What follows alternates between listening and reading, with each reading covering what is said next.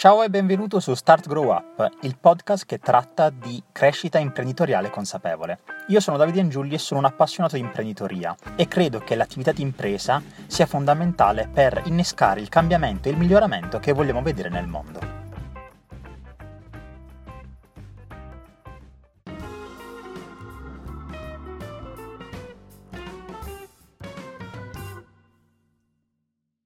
Benvenuti a tutti in questa nuova puntata di Start Grow Up. Qui come oggi c'è Michele Genovese. Ciao Michele. Ciao Davide, grandissimo, grazie de- dell'invito. Allora, grazie a te per aver risposto alla chiamata fatta dalla nostra cara Novella, che a questo punto salutiamo anche per averci messo in contatto, che, diciamolo subito, eh, ha visto in noi due persone simili e ci ha voluto mettere in contatto non dandoci troppe informazioni. Questo è un bene, perché a questo punto ci, ci conosciamo meglio ancora durante questa, questa chiacchierata. Noi, per carità, due chiacchiere introduttive le abbiamo fatte, però direi di iniziare proprio così, chiedendoti di presentarti, dicendoci chi sei e di che cosa ti occupi quotidianamente, Michele.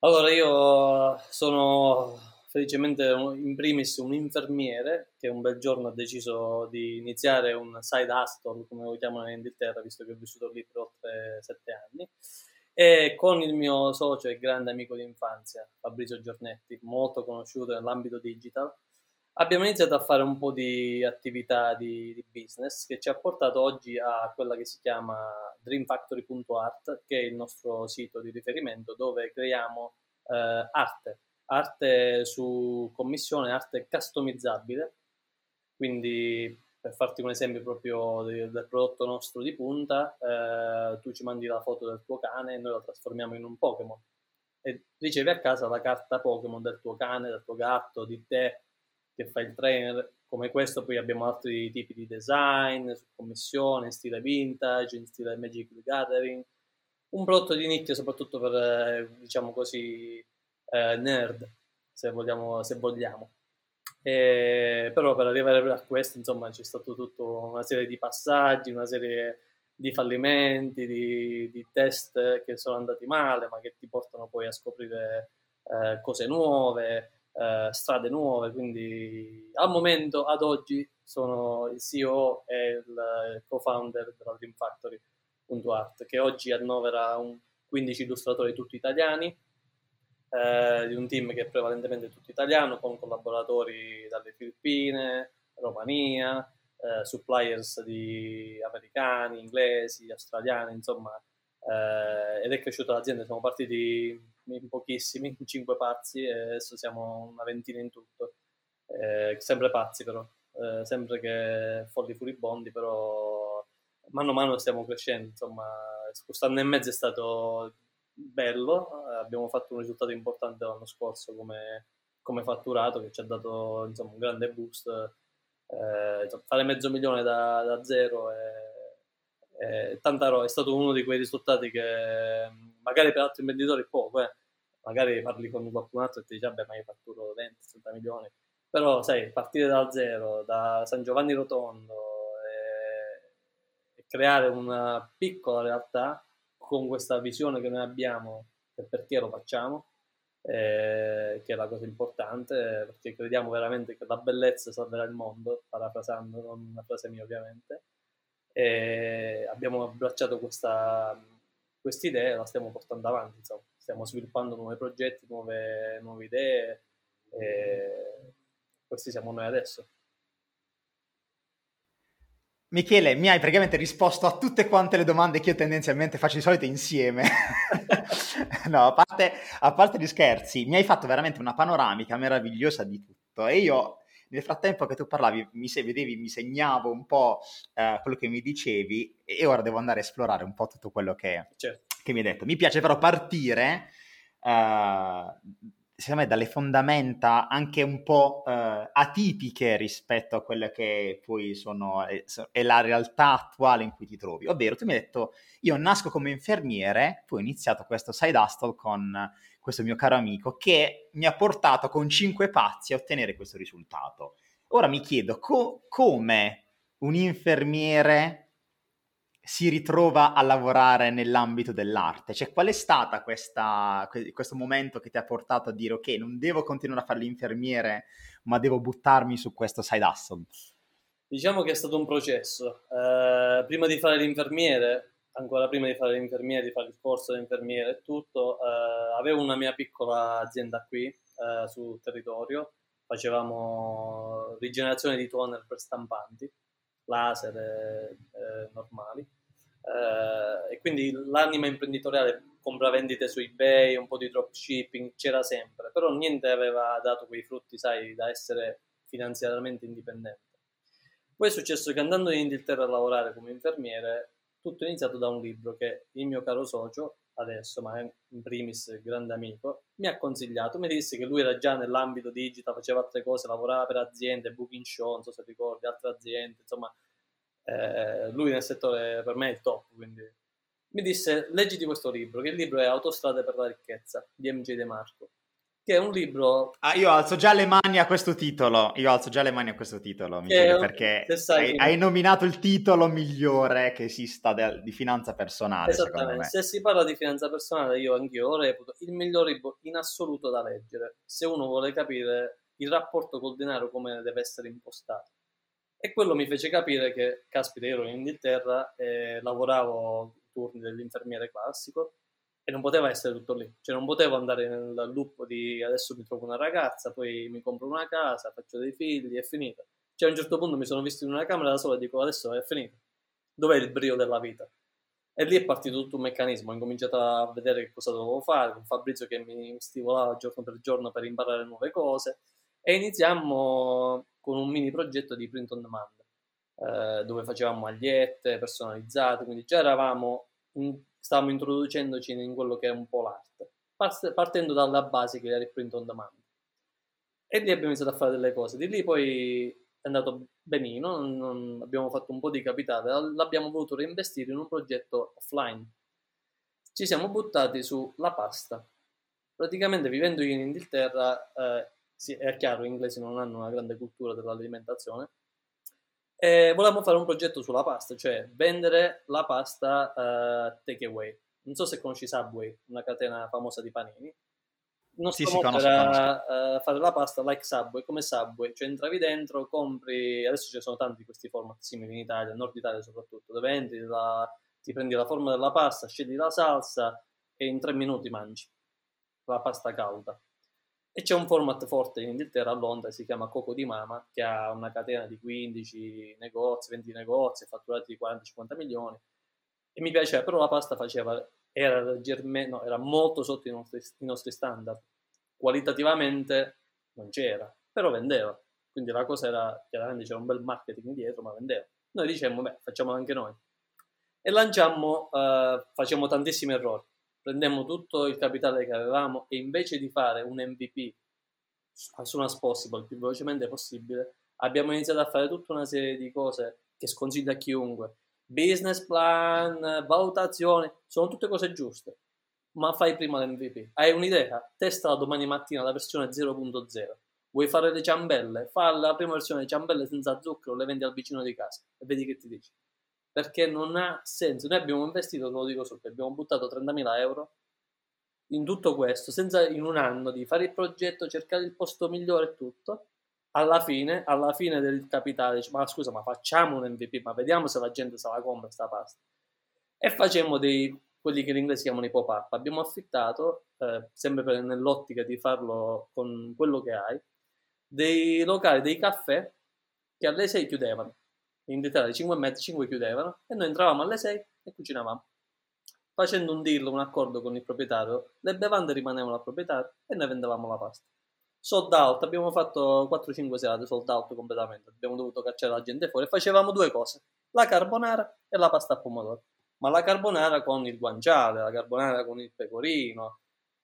Quindi ci sono delle immagini, ci sono dei video quando abbiamo fatto la serata che sono clamorosi. Io in mezzo, una, un, stesso, in mezzo alla sala che racconto che cos'è il chickpea e tutti che ridono perché dici: caspita, il guanciale, la guancia del maiale, cioè cose divertentissime. Peccato che poi è partito il Covid, avevamo una bozza di investitore con noi e avremmo aperto ad Hammersmith, una zona di Londra, in un locale bellissimo, c'erano cinquemila uffici sopra di noi, sarebbe stato un punto, perché lì in Inghilterra è location, location, location, soprattutto quando fai una cosa offline.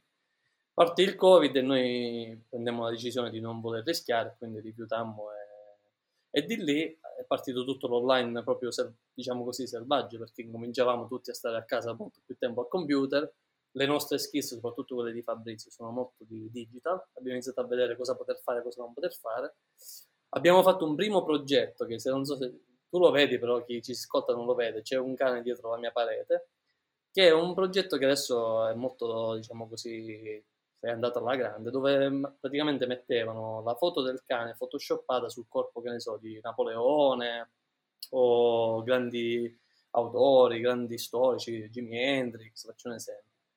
E facciamo questo progetto pure, che ci ha avvicinato all'arte, per dire come siete arrivati all'arte. Abbiamo fatto questo progetto perché sembrava che c'era mercato, in realtà anche qui commettiamo un altro errore di valutazione, perché il mercato era saturo.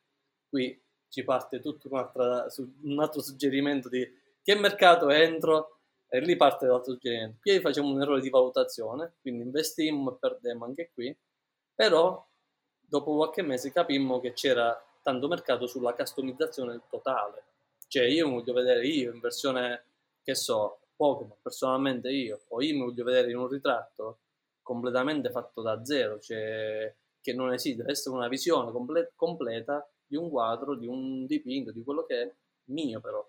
Come quando c'è la maglietta col nome, perché, che ne so, Star- Starbucks è stato il pioniere di queste cose qui. Tu vai da Starbucks, gli dai il tuo nome, e quando ti senti chiamato eh, c'è un boost di energia lì, c'è un boost emotivo importante, ti senti più a casa, ti senti più tu. C'è il caffè che è sempre il caffè che vendevano gli altri, è più tuo, gusta di più, e il, il cappuccino costa tre euro e cinquanta, a bar sotto casa mia costa uno e venti. Ha messo solo il nome, solo tra virgolette. Questo è marketing, ma a altissimi livelli. Però ti fa capire che già lì la customizzazione è importante. Di qui siamo arrivati, facendo un po' di ricerche, seguendo un po' di mercato che eravamo appena entrati, che ci poteva essere questo mercato. L'abbiamo fatto questa volta il test subito. Non abbiamo fatto tante valutazioni, abbiamo fatto una valutazione di mercato attenta su quanti erano i competitor, chi c'era nel settore dove volevamo entrare. E qui è molto importante, secondo me, la nicchia dove vuoi andare, chi c'è già che fa quello che, vuoi, che vorresti fare tu e come lo fa, se tu lo puoi fare un po' diverso, perché non è che dobbiamo scoprire ogni volta l'acqua calda, ma possiamo anche semplicemente rivenderla in una bottiglia più figa, cioè basta poco e, e, e, puoi, e puoi ottenere un risultato. E di lì abbiamo trovato questo, questa nicchia, l'abbiamo iniziata a esplorare piano piano con un progetto che comunque andava eh, inutile, comunque c'era un R O A S sempre positivo, sempre crescendo, fin quando poi è arrivato novembre e ovviamente il periodo di Natale, stiamo parlando del Q quattro, c'è stata l'esplosione, c'è stata l'esplosione, non ti dico che c'è esploso in mano, ma la, la follia, cioè, lavorare sedici ore, dormire, poi ritornare a rispondere ai clienti, poi ti succede di tutto, l'impianto che si, cioè, il sistema che va in palla, le email che si bloccano, la ragazza che lavora al customer care che ti lascia su, su, nel casino più totale. Devi essere pronto a gestire un po' tutto, però... E la crescita non è sempre consigliabile, diciamo che...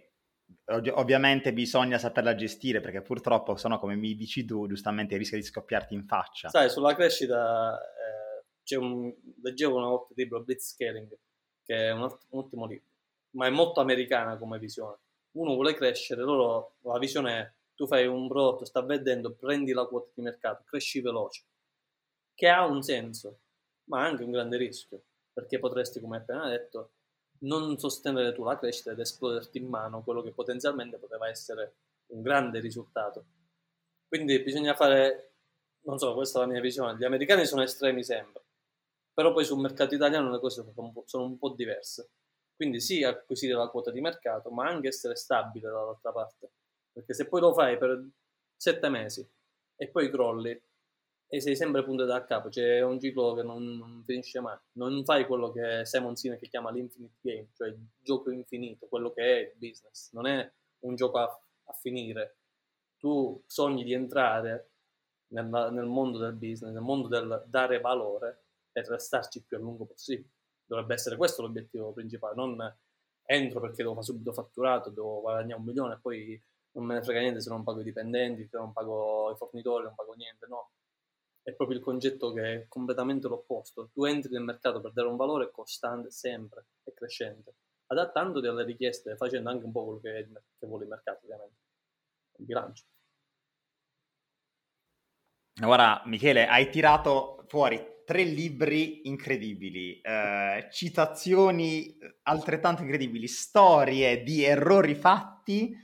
Eh, io non so, cioè, mi vedevi mentre parlavi, avevo un sorriso da orecchio a orecchio, eh, non perché godessi del fatto che hai fatto tanti errori, ma anzi il, il fatto che tutti questi errori eh, siano stati fondamentalmente degli insegnamenti che pian piano ti hanno permesso di eh, trovare la strada verso questo famoso fatturato, che come tu dicevi è un fatturato che in un certo qual modo significa qualcosa, ma non è l'obiettivo. Per questo ti chiedo, qual è secondo te l'obiettivo del fare impresa? Che significa per te fare impresa?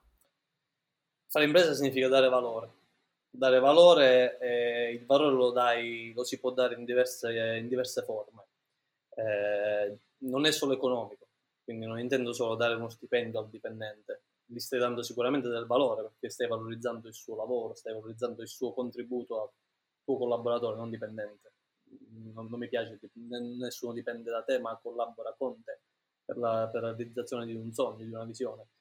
Quindi per me fare impresa significa dare valore sulle persone che collaborano strettamente con te, ma sul territorio su cui lavori, su cui sei, e anche a livello globale. Perché fare impresa in questo caso, o fare l'impresa, se vogliamo, perché in Italia è fare anche l'impresa, e può cambiare una generazione, soprattutto quella futura, sul pensiero, come dicevi tu all'inizio, imprenditore. Qui in Italia è visto un po' eh, oh, è fighetto che sta sulla Costa Smeralda, che c'ha dei Porsche, poi è indebitato fino all'osso, quindi molta apparenza. Oppure no, si, ci dimentichiamo che abbiamo imprenditori di altissimo livello. Brunello Cucinelli, diciamo, per me è un idolo, per la visione che ha, e Enzo Rosso. Abbiamo gente che ha cambiato il mondo, Olivetti.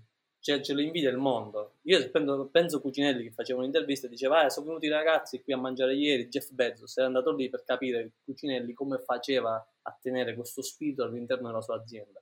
Il valore che lui ha dato è oltre alla vendita.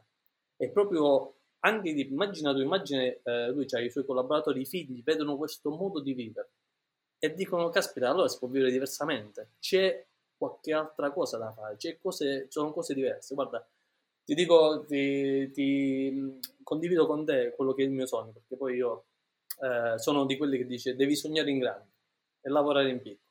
Cioè, piccoli passi, ma il sogno è grande. Il mio, il mio sogno, come quello del mio socio, di Fabrizio, è quello dell'Accademia delle Libertà, chiamiamola così. Un'accademia dove praticamente i ragazzi, io mi immagino giovani, eh, dove noi possiamo dare istruzione, dove possiamo condividere, e dire soprattutto che c'è un'altra via, oltre a andarsi a ammazzare per trovare il posto fisso, a compromessi, c'è altro. L'Italia è il paese che ha un valore assoluto di prodotti, di cultura, storia, terra. In un lembo di terra piccolissimo noi abbiamo tutto, tutto, non ci manca niente, ci invidiano tutto. L'unica cosa che a livello di business non abbiamo è un grande marketing, perché tutto abbiamo. Ma quello che manca all'Italia rispetto all'America è un grande marketing. Gli americani sono dei marketers, sono i numeri uno, ti vendono qualsiasi cosa per oro. Noi che abbiamo l'oro non riusciamo a venderlo, facciamo molta fatica. Perciò quando mi dici valore, valore è anche società, ragazzi con, che crescono loro con dei valori, che non è l'azienda per fare i soldi, ma che cosa fai con, quando hai i soldi? Questa è la domanda vera. Cioè tu fai i soldi, fai un miliardo domani, e che fai con questi soldi? Cioè, ti compri lo yacht, te ne compri uno, te ne compri due, te ne compri tre, ma poi che fai? Cioè, qual è il tuo obiettivo finale? Il tuo vero sogno finale? Cioè, non può essere comprare oggetti, esclusivamente oggetti. Sicuramente c'è uno, c'è piacere, si compra quello, si compra quell'altro, c'è un modo per appagare, un, cioè, mettere un sigillo sulla realizzazione di un qualcosa, e tu dici, lo, lo fai in maniera fisica, ma non dimentichiamoci che qualsiasi compra tu, cosa tu compri, che pensi che ti renda felice, lo fa, perché sei tu a portarti da quell'attività, ce l'hai tu dentro quella felicità. Se tu compri una casa oggi, la casa non è fatta con delle molecole speciali di felicità dentro le mura, sei tu che quando entri sei felice, la stai portando tu la felicità. Stessa cosa quando compri la macchina, quando ti compri un vestito nuovo, quella dopamina che tu hai ce l'hai già dentro. Quindi questo distacco dal materialismo, più sui valori, ci può riportare secondo me a una crescita come italiani importantissima, che si è persa negli anni, perché stiamo andando in un mondo dove è a caccia di, del tutto e subito, del dimostrare che io ho i soldi perché ho l'iPhone tredici o perché ho la macchina così, e per fare questo voglio fare anche i debiti. E non è. A me piace dire, Michele, che in questo caso confondiamo il mezzo per il fine. D'accordissimo. Non so se, ah, ok, non so se si trovi d'accordo, ma mi sembra di capire che da ragionamento siamo sulla stessa lunghezza d'onda. Guarda, io sono rimasto uh, affascinato dalla tua visione di questa, chiamiamola, felicità intrinseca, ovvero il fatto che la felicità non dipende da qualcosa di esterno, ma da qualcosa che tu internamente hai e attribuisci a qualcosa. Quindi il fatto che tu voglia appunto una barca o dieci barche non è una cosa brutta di per sé, non è una cosa sbagliata di per sé, ma è il domandarsi, ok, una volta che io ho comprato questa barca, queste dieci barche, quale mio bisogno effettivamente sto pagando? Bisogno di sicurezza, bisogno di sentirmi eh, ben voluto, apprezzato, quindi c'è sempre un qualcosina dietro, non è quello il fine, il fine ultimo. Magari quando ti rendi conto qual è il fine vero dietro quell'atto, quell'acquisto, dici, cavolo, forse dovrei fare qualcosa che mi porti a sperimentare continuamente questo stato, che non è l'acquisto, ma fare, quindi fare qualcosa, agire in qualche modo. Tu dicevi, giustamente, per te questo sogno è l'Accademia della Libertà, quindi hai sganciato la tua, il tuo sogno da un oggetto per metterlo a servizio di un, di un ideale, di un qualcosa che ti impegnerai a raggiungere.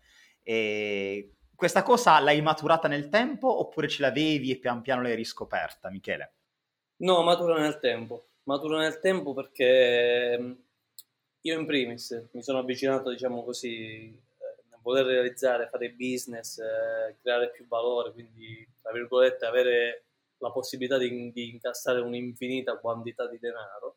Mi sono avvicinato per la mera cosa di dire voglio fare i soldi. Uno parte e dice, oh, io devo fare i soldi. Poi le cose sono cambiate, perché, parafrasando i money surfers, non so se conosci, cioè sono d'accordo che la felicità fa i soldi, con loro ho fatto dei, dei corsi, cioè, conosco benissimo, ma la felicità fa i soldi, e la felicità fa i soldi veramente, non sono i soldi che fanno la felicità.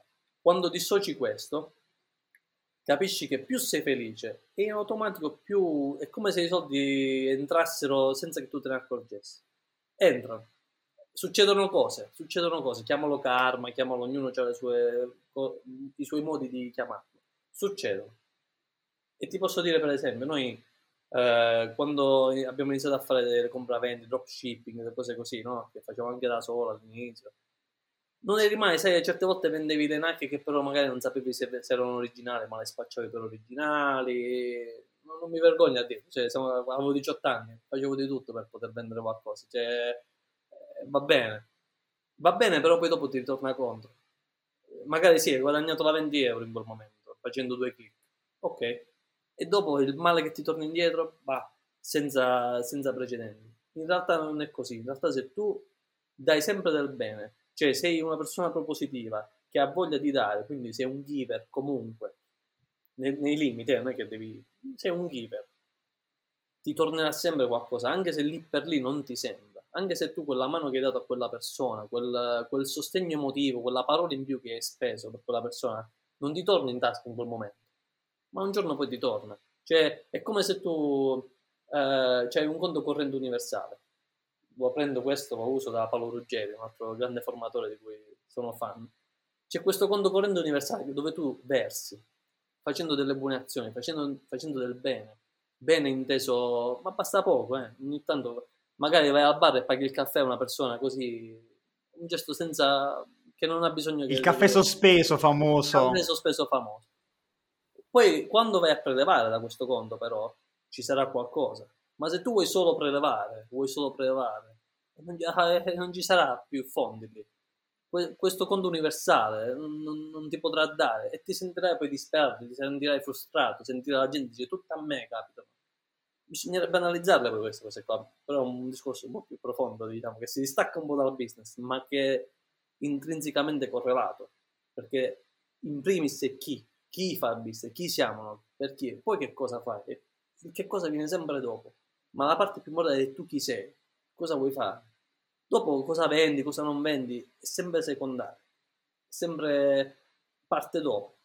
Ma se tu non sei puro, non sei una persona centrata, una persona che sa che sta facendo quella cosa per, per fare del bene, anche quando vendi una cosa, stai facendo del bene, può essere la cosa per far contento i bambini, i figli del, del, di una famiglia, può essere il disegno, ma può essere anche il pallone nuovo, ma ci metti l'amore dentro, ci metti... Cucinelli diceva quando, quando cuciamo una giacca o un cashmere classico, cioè per lui è, è cioè amore puro. È, è vero che costa, sì, costa, ma lì ti compri di più che del cashmere, di più del, del maglione, ti stai comprando proprio i valori, cioè quando lo indossi sembra come che stai indossando l'azienda, con i suoi, ti senti rappresentato, come Apple ai, ai suoi tempi, tutti hanno Apple, che l'iPhone, Steve Jobs, perché ti sentivi unico, think different, tutti volevano sentirsi differenti. Vai in uno Starbucks, al cento per cento trovi uno che ha un Apple acceso, che lavora al computer, che è un'immagine classica al di fuori dell'Italia ovviamente, che tutti vedono. Perché? Perché l'ideale di sentirsi differenti, nomaditali, e ti rappresenti in quel valore. Penso di aver risposto alla tua domanda, però un po' girato. Guarda, guarda Michele, mi, mi, stai, mi stai, come posso dire, stordendo, perché, perché eh, questa è una cosa che, una cosa che sanno gli ascoltatori. Io tendenzialmente con, conosco quasi in diretta gli intervistati, e in questo caso tu non sai che anche io ho fatto un episodio in cui parlavo della felicità fa i soldi, ho parlato di il, eh, l'autostrada per la ricchezza di De Marco, eh, mi piace parlare un sacco di Cucinelli, anche di Niccolò Branca, tutta una serie di imprenditori italiani con eh cui mi ritrovo perfettamente, quindi quando poi mi, mi dici questi argomenti proprio mi, mi, mi porti proprio a nozze. E anzi, secondo me invece, un attimo in contraddizione rispetto a quello che dicevi prima, secondo me tutti quest- questi ambiti rientrano nel fare business, solo che secondo me ce ne siamo dimenticati col tempo, cioè siamo stati troppo abituati a voler, a scegliere un'idea eh, troppo pragmatica del fare impresa, come fare impresa soltanto per, mentre invece anche quella che era nell'ideale di Olivetti, c'è una visione più olistica del fare impresa, quindi io lo faccio, ovviamente voglio guadagnare, perché non stiamo facendo beneficenza in questo caso, semplicemente non c'è nulla del male nella beneficenza, sono due obiettivi differenti, però io creo ricchezza per poterla ridistribuire a me stesso, ai collaboratori, dipendenti come vogliamo chiamarli, alla società in generale, quindi è un flusso di energia che torna a tutti.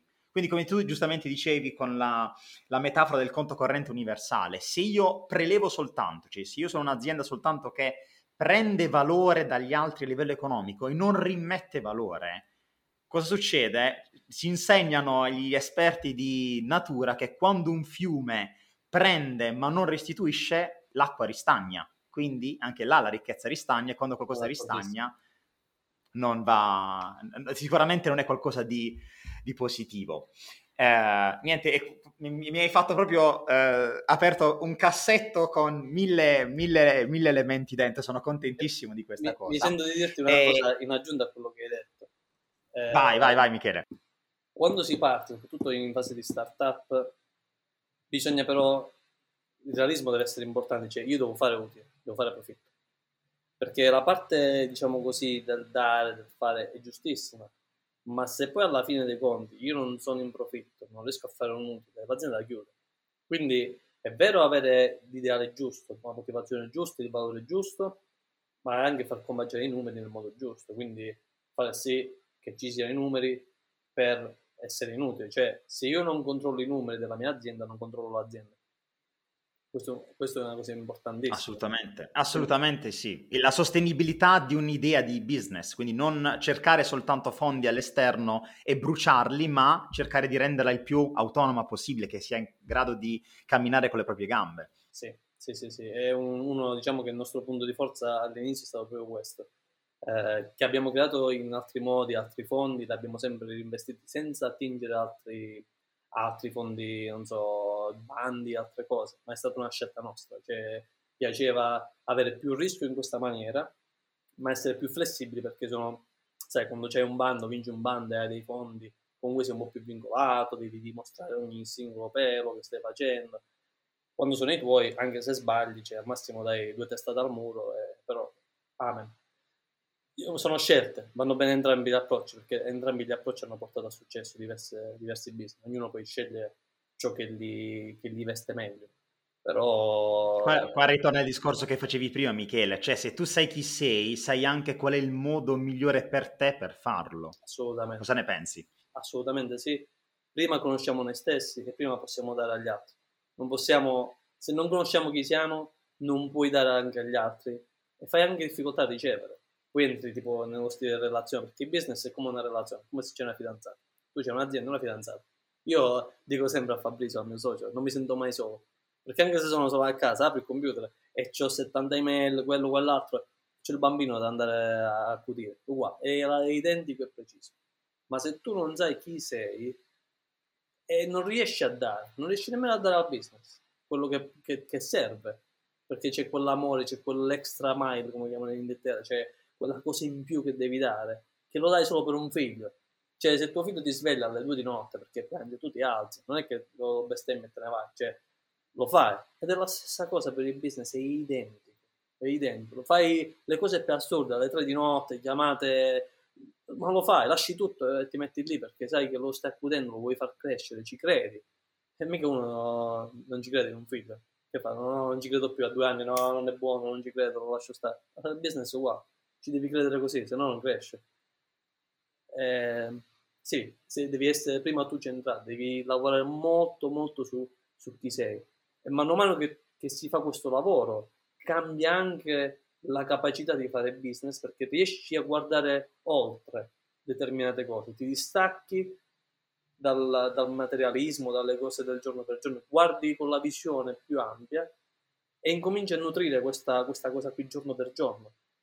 Riesci a fare sempre meglio, perché poi ti relazioni con, i, con i, eh, i fornitori sempre meglio, con altri business, con altri colleghi, clienti sempre meglio, con i tuoi clienti ti, ti relazioni sempre meglio, c'è più tatto, sei più sensibile, cambia tutto, cambia tutto. C'è un customer care, faccio un esempio, che è il cuore poi del business, eh, è uno dei cuori pulsanti.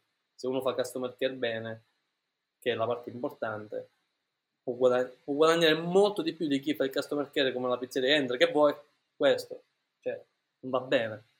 Il customer care è fondamentale.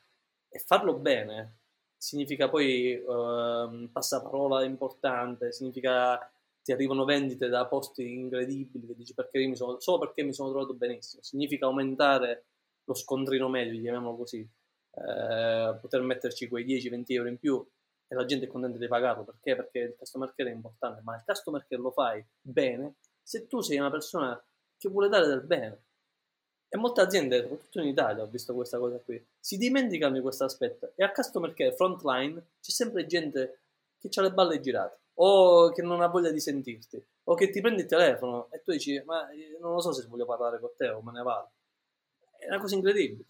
Dico, ma è la cosa più importante per te azienda, quello lì, quel frontliner lì. Quello la persona dovresti essere tu.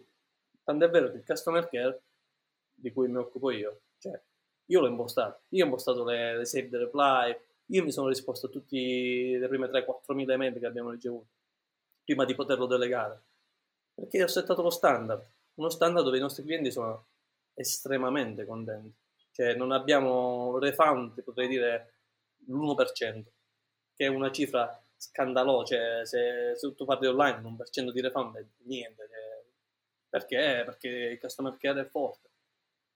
Quello fa, lo fai perché tu hai quei, hai quei valori, ti sei costruito determinati valori, vuoi essere trattato come trattano te, cioè tu tratti gli altri come volessi essere, come tu vuoi essere trattato, e questo fa la differenza, ma fa tanto la differenza. Se non sei centrato, se pensi solo che devo fare i soldi, devo fregarti i soldi, devo cercare di fare in modo che tu mi devi pagare di più e faccio di tutto, ma poi finisci, c'è poco da fare, puoi andare bene una volta, due, tre, cinque, ma poi finisci.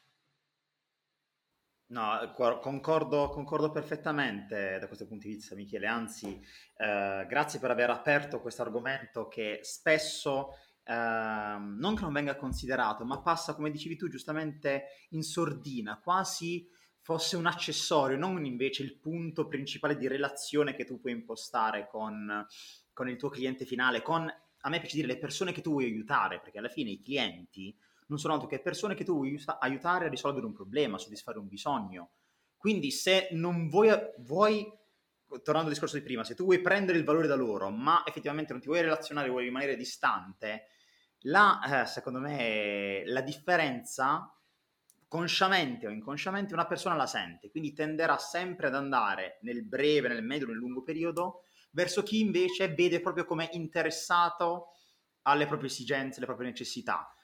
Diciamolo, il, il cliente a volte è un po' egocentrico, ma in questo caso è lui che ha un, un problema che vuole essere risolto, poi collaborerà con l'azienda dandogli valore economico. Guarda, ti faccio un esempio rapido. Ero a Bari qualche settimana fa, siamo andati a mangiare a un ristorante, non mi ricordo il nome, però era in centro. Il cameriere era bravissimo, ma bravissimo non nel servizio, nel vendere. Ci ha venduto, ma io con piacere lo vedevo e mi emozionava. Prima il vino, e poi è venuto lì, ci ha fatto scegliere il pesce, prendete questo, assaggiate questo, ci ha portato un'extra porzione di pasta che non era stata richiesta, eh, si è preso cura che fossimo sempre tutto a posto, era sempre lì vicino. È normale che, cioè, noi la mangia tu gliela lasci, ma gliela lasci, cioè, con cuore. E io in questo posto, se ci torno, a parte che ho mangiato bene, è proprio perché sono stato servito bene. Magari a parità di cibo, se è servito male, a parità di qualità, non ci torno.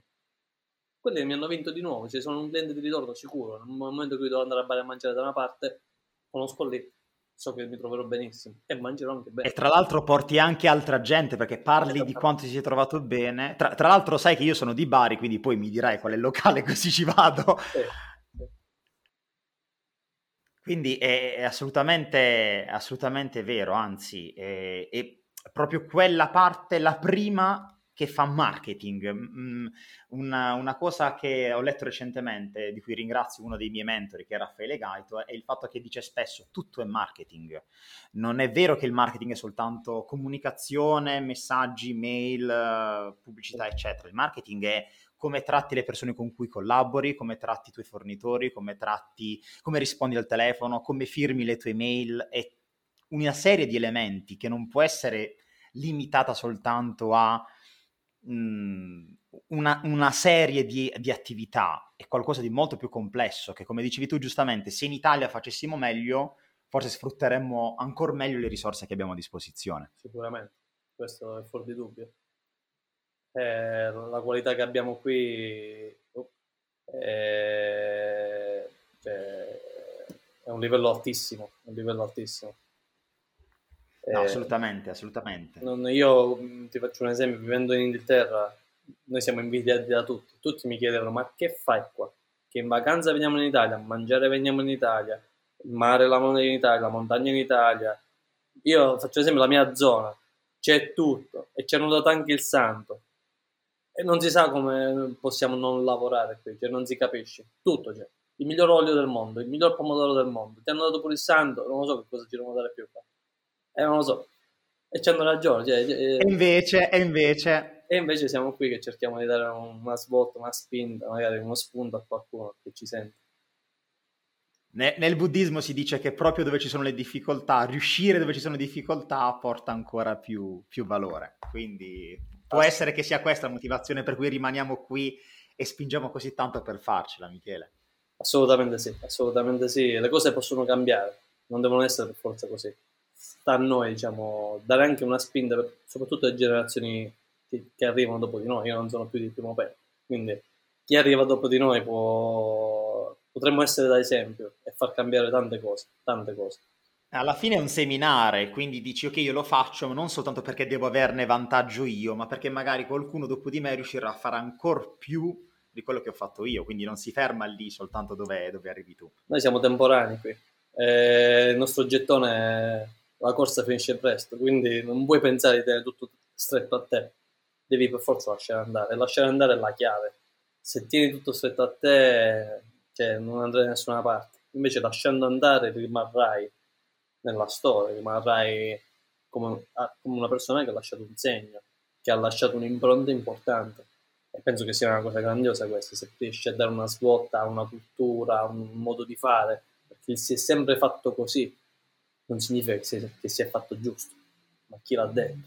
Ma siamo qua. Io, se potessi dare un messaggio ai ragazzi che ci ascoltano, qualcuno che ci ascolta, ragazzi, buttatevi, provate, sbagliate, va benissimo sbagliare, è la cosa più figa del mondo. Ci hanno sempre detto, eh, sbagliato, non lo fare, che succede? Sbagliate subito, sbagliate ieri, perché vi permette, uno sbaglio oggi siete più vicini al vostro risultato, al vostro grande sogno, un passo, uno sbaglio alla volta, ci arrivate. C'è chi sbaglia di meno, chi sbaglia di più, non è importante, l'importante è fare, perché se stiamo sbagliando stiamo facendo, e questa è la chiave. Eh, chi non sbaglia mai? Chi non si muove? Chi non fa niente? Eh, certo, è bravissimo, non sta facendo niente. Guarda Michele, questa cosa è fantastica, e tra l'altro, tra l'altro, il parlare di questi argomenti proprio ah, molto... Uh... io li definisco spirituali, perché alla fine c'è una parte molto interiore da, da considerare in questo.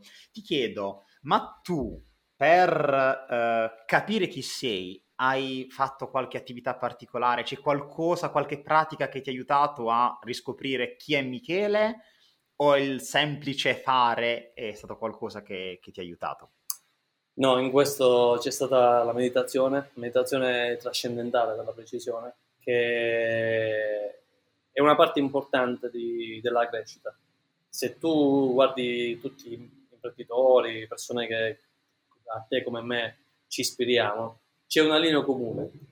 Leggono tanto, numero uno, quindi leggere, diventi ciò che leggi, meditano, tutti, tutti i più grandi. Nominane uno, Zuckerberg, Bezos, chiunque ti piace, Elon Musk, tutti. Steve Jobs andava in India, andava a fare proprio il retreat, si stava lì. Perché?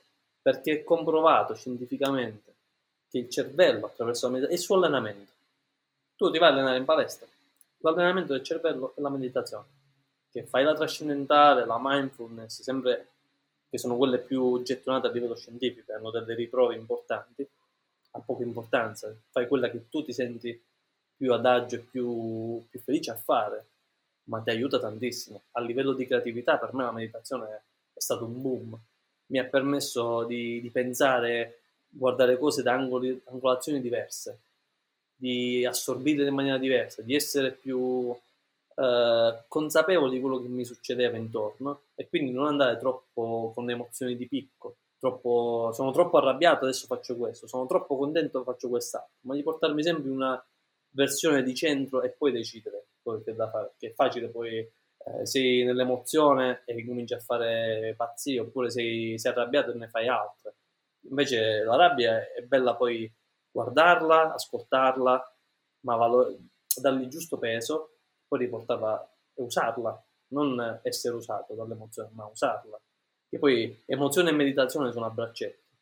Quando mediti riesci a gestire meglio le tue emozioni. Se riesci a gestire meglio le tue emozioni, riesci a gestire meglio la tua vita. Sei padrone di ciò che fai, della tua persona mentre cammina, sei padrone di quello che sta succedendo. Se invece sei in balia delle tue emozioni, come tira il vento vai. E poi senti quelli, eh, ho avuto i cinque minuti. Quei cinque minuti sono quei cinque minuti di not controllo, out of control, completamente. Perché? Perché non avevi mai gestito quell'emozione, cioè non l'hai mai, non l'hai mai toccata, non l'hai mai sentito. Come, come, come si fa? Chi te lo insegna? Nessuno. Queste sono grandi lacune che vengono poi a scuola, potremmo aprire discorsi infiniti.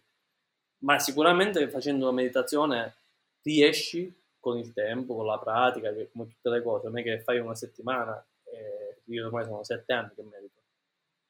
Eh, con quello ti, ti, ti aiuta a diventare... Mi sento, senza meditazione mi sentirei vuoto oggi. Se oggi non medito io mi sento vuoto, lo faccio tutti i giorni. Se conosci la trascendentale è proprio una tecnica che prevede due, due volte al giorno venti minuti, eh, e ti conosci, ti conosci. È il viaggio infinito. Michele, Michele guarda, mi, mi, mi fai fare, non so se l'ho già detto durante una, una, un'altra chiacchierata, ma mi fai fare in questo caso outing da questo punto di vista, ovvero anche io sono sei mesi che pratico meditazione trascendentale, ah, tre sì. anni che medito in generale, eh, ho fatto mindfulness, però poi ho capito che quella che faceva più, eh, era più in sintonia col mio modo di essere, con chi sono, era la meditazione trascendentale. Come giustamente dicevi, eh, ti aiuta tanto, ti aiuta ad essere tu ad osservare e utilizzare quello che succede, non essere utilizzato, eh, richiede una certa disciplina, perché meditare due volte al giorno, venti minuti mattina, venti minuti la sera, non è, non è sempre semplice, però eh, ho notato, e tu che le fai da più tempo magari mi darai ragione da questo punto di vista, che diventa come quando... Uh, devi fare colazione, devi pranzare, devi dormire, non è più un lo faccio o non lo faccio, ma so, sento che voglio farlo, non devo, sento che voglio farlo perché mi fa, mi fa stare meglio. Se io penso al Davide di sei mesi fa che non faceva meditazione trascendentale, è una persona completamente diversa rispetto a quella che sono adesso. Non immagino quando lo farò da tanto tempo quanto la, la fai tu. Guarda, io già immagino due cose. La prima è che chi ci ascolta dirà: Davide era pazzo, ma poi ha chiamato a quest'altro un altro pazzo, e tutte e due stanno dicendo. Quindi questa è la prima persona. Oppure uno si, eh, si incuriosisce e cerca il modo di poterlo fare. Io, eh, vedi, come dicevi tu, è bene instaurare una routine. Questo vale per tante cose. Io, la mia meditazione è sempre prima della colazione e prima della cena. È standard. Io, cioè, è normale, mi sveglio, lavo i denti, per dire, è così, è uguale. Non, è, non c'è che non, non si fa. E diventa così, poi diventa indispensabile, perché sai che in quel momento riesci a risolvere tanti problemi interiori, perché riesci a mettere una pausa e una calma interiore che ti permette di vedere le cose nel modo giusto, e poi puoi decidere, poi puoi, è come se ti dà, è il superpotere, lo chiamo io quando qualcuno mi chiede, è un superpotere che tu stai sviluppando. Se lo vedi così, hai voglia che lo vuoi fare due volte al giorno. Se io ti dico vuoi sviluppare un superpotere, sì, fammi vedere, dimmi come si fa, così. Questo è uno dei, dei, proprio dei più clamorosi, cioè non è che la facciamo io e te e basta, nel mondo. Ray Dalio sì, è un sì. grande promotore. Ray Dalio, vabbè, chi non lo conosce, vabbè, può, può cercarlo su Google. Eh, Ray Dalio fa meditazione trascendentale, non è che fa i corsi, lui è istruttore e gestisce il fondo di... E per diventare istruttore ci vuole un bel, un bel eh, po' di tempo per poter... Gestisce il fondo di investimenti Bridgewater, il fondo di investimenti più, più grande del mondo. più ricco del mondo, che quindi, gestisce eh, miliardi, non milioni, miliardi, ricordiamolo. Miliardi. Quindi se lo fanno gente così che è sottoposta a stress importanti durante il giorno, durante l'anno, ti fa capire il valore, ti fa capire quanto è importante. Anche se io l'ho iniziato perché lo facevano loro, ma non capivo bene perché lo facevano e mi sono avvicinato. Quando l'ho iniziato a fare ho capito, ah, adesso che è un'azienda, ah, adesso so che perché. Questo qui, cioè, la, è una chiave importante. Fa capire come gestire determinate situazioni, capisci di più la mentalità di quell'imprenditore che tu sogni di diventare, quel Brunello Cucinelli, quel Steve Jobs, e perché lo facevano. Più ti avvicini a loro nella loro grandezza, ma anche nel, nel tuo piccolo, più ti avvicini con quelle che sono quelle routine vincenti, più riuscirai a raggiungere quei traguardi. È inevitabile. Guarda Michele, io non so se a te è capitato, ma a me... Eh... Medi- fare meditazione mi ha aiutato a capire una cosa, che non è tanto il capire chi voglio diventare, ma il riscoprire effettivamente chi sono, perché non potremo, io e te non potremo mai essere uguali a Ray Dalio, Brunello Cucinelli, per carità, sono delle persone che stimiamo, ammiriamo tantissimo, però loro non potranno mai essere neanche noi di conseguenza, quindi dobbiamo giocarcela un po' a, sì, sì. ad armi pari, che ne pensi? Assolutamente sì, sono modelli di ispirazione, eh, però poi tu sei tu, devi crescere, cioè tu devi, sei un'entità. Io sono Michele, tu sei Davide, dobbiamo essere delle persone identificabili. Non voglio essere il cugino di Brunello Cucinelli, non mi interessa. È uno stimolo, è una persona rispettabilissima che adoro, ma io voglio essere io, voglio essere riconosciuto per quello che io sto dando, quindi è importantissimo. E la meditazione ti aiuta, come dicevi tu, a guardarti dentro, a capire tu chi sei, perché sono domande. Ma chi se le fa tutti i giorni queste domande? Quando? Quale società è impregnata di questa cosa e ti dice ah, oggi siamo a scuola, parliamo di chi siamo noi dentro. Ricordo un post di un, un amico che fa impresa in Lussemburgo e disse mio figlio oggi è tornato a casa, sette anni, scuola elementare, e mi ha detto papà vieni qua che oggi ti insegno a meditare, perché nella scuola dove lui andava ti insegnano meditazione. Si possono fare allora le cose. Chiaramente scuole che saranno d'elite, privato, che possiamo discutere, però si possono fare, tante cose si possono fare, ma noi non le facciamo, perché poi ci sono problemi sociali, altre cose che non, non, non, non ho la panacea di tutti i mali, però vedo che c'è possibilità, quindi c'è potenziale, se c'è se ci sono, ci sono tante cose da fare, vuol dire che c'è un grosso potenziale. Capire come farle e mettere al servizio del, di come è la nostra società, questa è la vera sfida. Capire come poter portare dei format che hanno funzionato in altri contesti nel nostro contesto, adattandoli ovviamente. Lì la vera chiave, lì la vera sfida. È difficile? Caspita se è difficile. Ma il risultato? Il risultato può essere grandioso, può essere gigantesco. Ma sta a noi, noi in questo momento, io e te, nella nostra età, chi verrà dopo di noi, a cercare di mano a mano di portare questo cambiamento, di portare questa visione nuova e cercare di adattarlo al nostro contesto. Però ci dobbiamo provare, almeno ci dobbiamo provare. Se non ci proviamo allora siamo un po' codardi, secondo me. Poi... Michele, guarda, direi che con questa considerazione, questa anche un po' ehm, presa di consapevolezza e di conseguenza responsabilità, direi che possiamo considerare formalmente conclusa la nostra, la nostra chiacchierata. Io però prima di concludere effettivamente ho sempre tre domande di, di rito che faccio a chi, chi passa qui questo tempo con me e con gli ascoltatori, quindi ti leggo al volo le, le domande e mi rispondi nell'ordine che preferisci, va bene? Vai.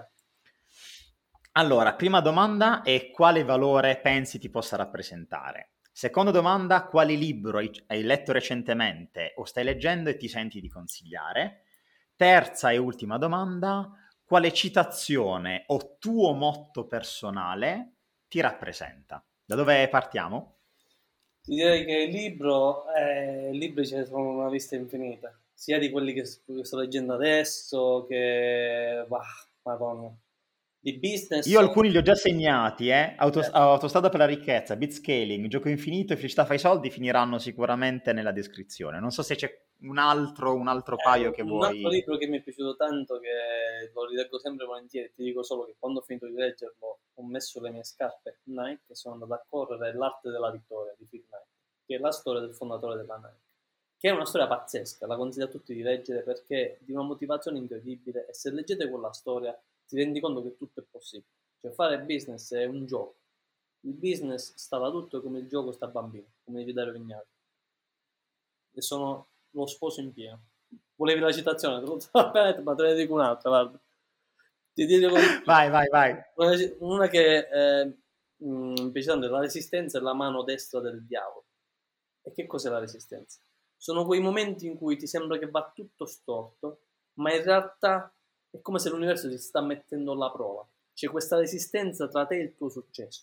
Tanto è più grande la resistenza in quello che stai facendo, tanto più grande sarà Il tuo, il tuo successo. La resistenza quindi è una cosa, quando vedi che le cose cominciano a succedere, cose strane, eh, cose che potrebbero farti mollare, è proprio lì che è come se il mondo ti dice, l'universo ti sta chiedendo, voglio vedere tu quanta forza c'hai se vuoi andare avanti. Questa resistenza per me la vedo come la mano destra del diavolo che ti dice, vediamo se vuoi andare avanti, vediamo se veramente tu vuoi fare questo business, vuoi fare questa azienda, vuoi fare questo risultato, vuoi diventare quel campione che che pensi di poter diventare anche in ambiente sportivo. Quindi la citazione è un po'... non è proprio una citazione di qualcuno, è un po' una cosa mia, però... Mi si, si, si adatta, si adatta. Sì, sì. Il valore... il valore, secondo me, eh, l'empatia è uno dei valori che io mi, mi attribuiscono in, in tanti e a me piace, ma l'empatia è fondamentale. Perché, come dicevi tu, Raffaele Gaito, che conosco, eh, noi facciamo marketing camminando.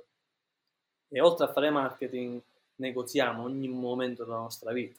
Negoziamo per il caffè alle nove, alle dieci, il caffè lo pago tu, lo pago io, è un negoziare continuo. Ma la persona empatica che si fa eh, saper voler bene subito, è una persona che tu vuoi fare, vuoi fare delle cose. Cioè, se io e te vogliamo fare un business e c'è empatia tra di noi, è facile dire di sì, facciamolo, facciamolo anche se va male. Io però c'ho una bella empatia con te, perché sei una persona bella, di valore, pulita, positiva.